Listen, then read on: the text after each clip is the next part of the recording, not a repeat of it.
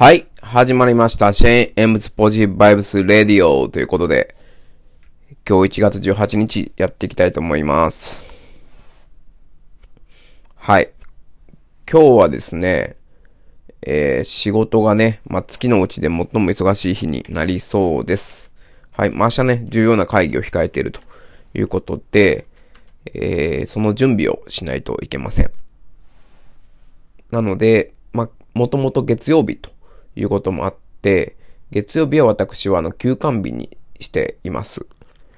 なんで月曜日休館日にしてるかっていうと、月曜日ってプロ野球の試合がないというので、シーズン中もね、それに合わせて、シーズン外もね、それに合わせてお酒を飲まないということにしています。野球見ながら、ナイター見ながらビールを飲むという、この昭和的な暮らしをね、してますので、それを、月曜日はしないと。できないのでしないということで、月曜日は休館日にしているということで、今日もお酒控えます。仕事が忙しいということもあって、終わるのは9時、10時になっちゃうかもしれないので、それも踏まえてね、ちょっとお酒控えます。はい。で、午後から忙しい日にもかかわらず、会議が目白押しで入ってしまっていて、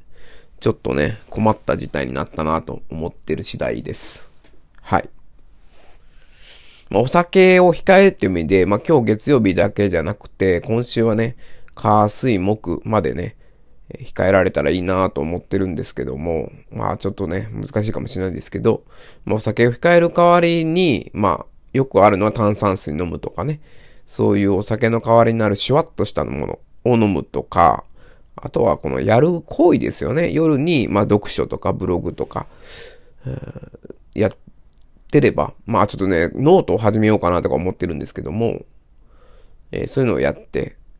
代替の行為すると、要は自分の時間が欲しいだけだったりするんですよね。私が一人でお酒を飲むのも、そういうところもあるので、ちょっとそういうのも試してみたいなと思います。試行錯誤してね、やっていきたいなというふうに思ってます。今日はなぜかですね、ぐっすり眠れてしまいまして、途中起きずに、4時で、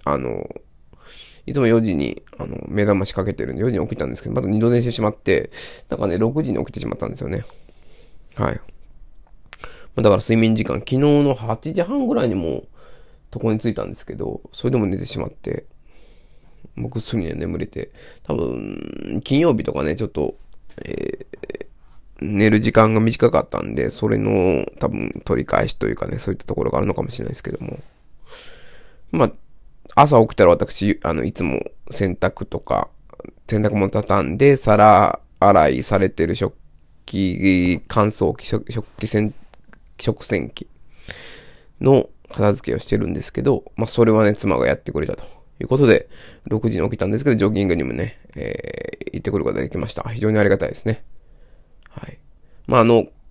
昨日かな、心構えとしては、家事を全部やるというつもりでいましょう、みたいなお話をしたんですけれども、結局そういう心構えでいたとしても、まず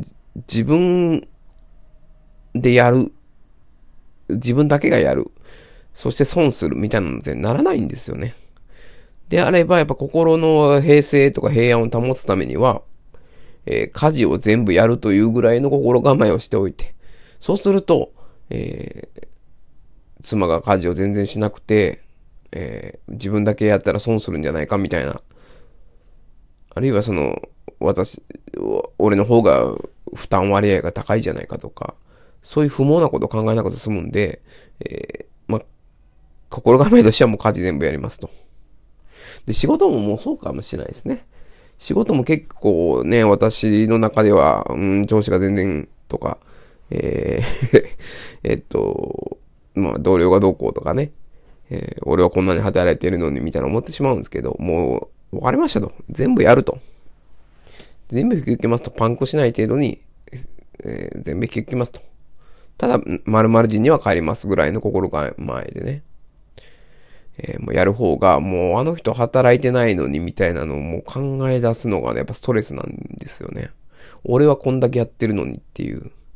ちょっとね、それを手放すっていうのを努力していきたいなと思います。要は他人がどうあれ、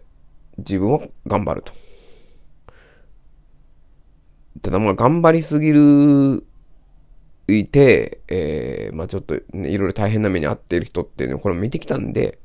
まあそういうところね、非常に注意を向けないといけないんですけどもね。はい。まあヘラヘラ、最終的にはヘラヘラしてた給料をもらえるっていうのがやっぱあると思うんで、そこを防衛ラインにしつつも、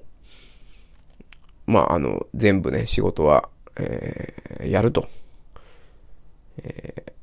あの人がどうのこうのとか、そういう負担とかね、分担とかもうちょっと考えないようにする。はい。とコロナもそうですよね。もうコロナもこれはね、何回も自分に言い聞かせてるんですけども、なんていうんですかね。政治とか社会とかを嘆いたところで、もうどうしようもないんですよね。ちょっと本当の民主主義っていうのは、多分、政治がダメなら、市民が立ち上がってみたいな。で、選挙できちっと、対応するっていうのが本当だと思うんですけど、一人の清き一票で、なんていうんですか、正しい方向に持っていくというのが民主主義だと思うんですけれども、ちょっとね、そういうのを考えてもね、もうね、ちょっと辛いので、政治とかね、に文句を言っても経済とか政治社会にね、文句言ってもね、もう仕方ないんですよね。マスクをしない人はマスクをしない。だからもういろんな人がいっぱいいるんですよね。なんていうのかな、トランプ大統領が勝ち続けるとか、ホロコーストはなかったんだみたいなことを言う人はいて、もうそういう人たちは変えられないんですよね。そう信じてしまっている人は。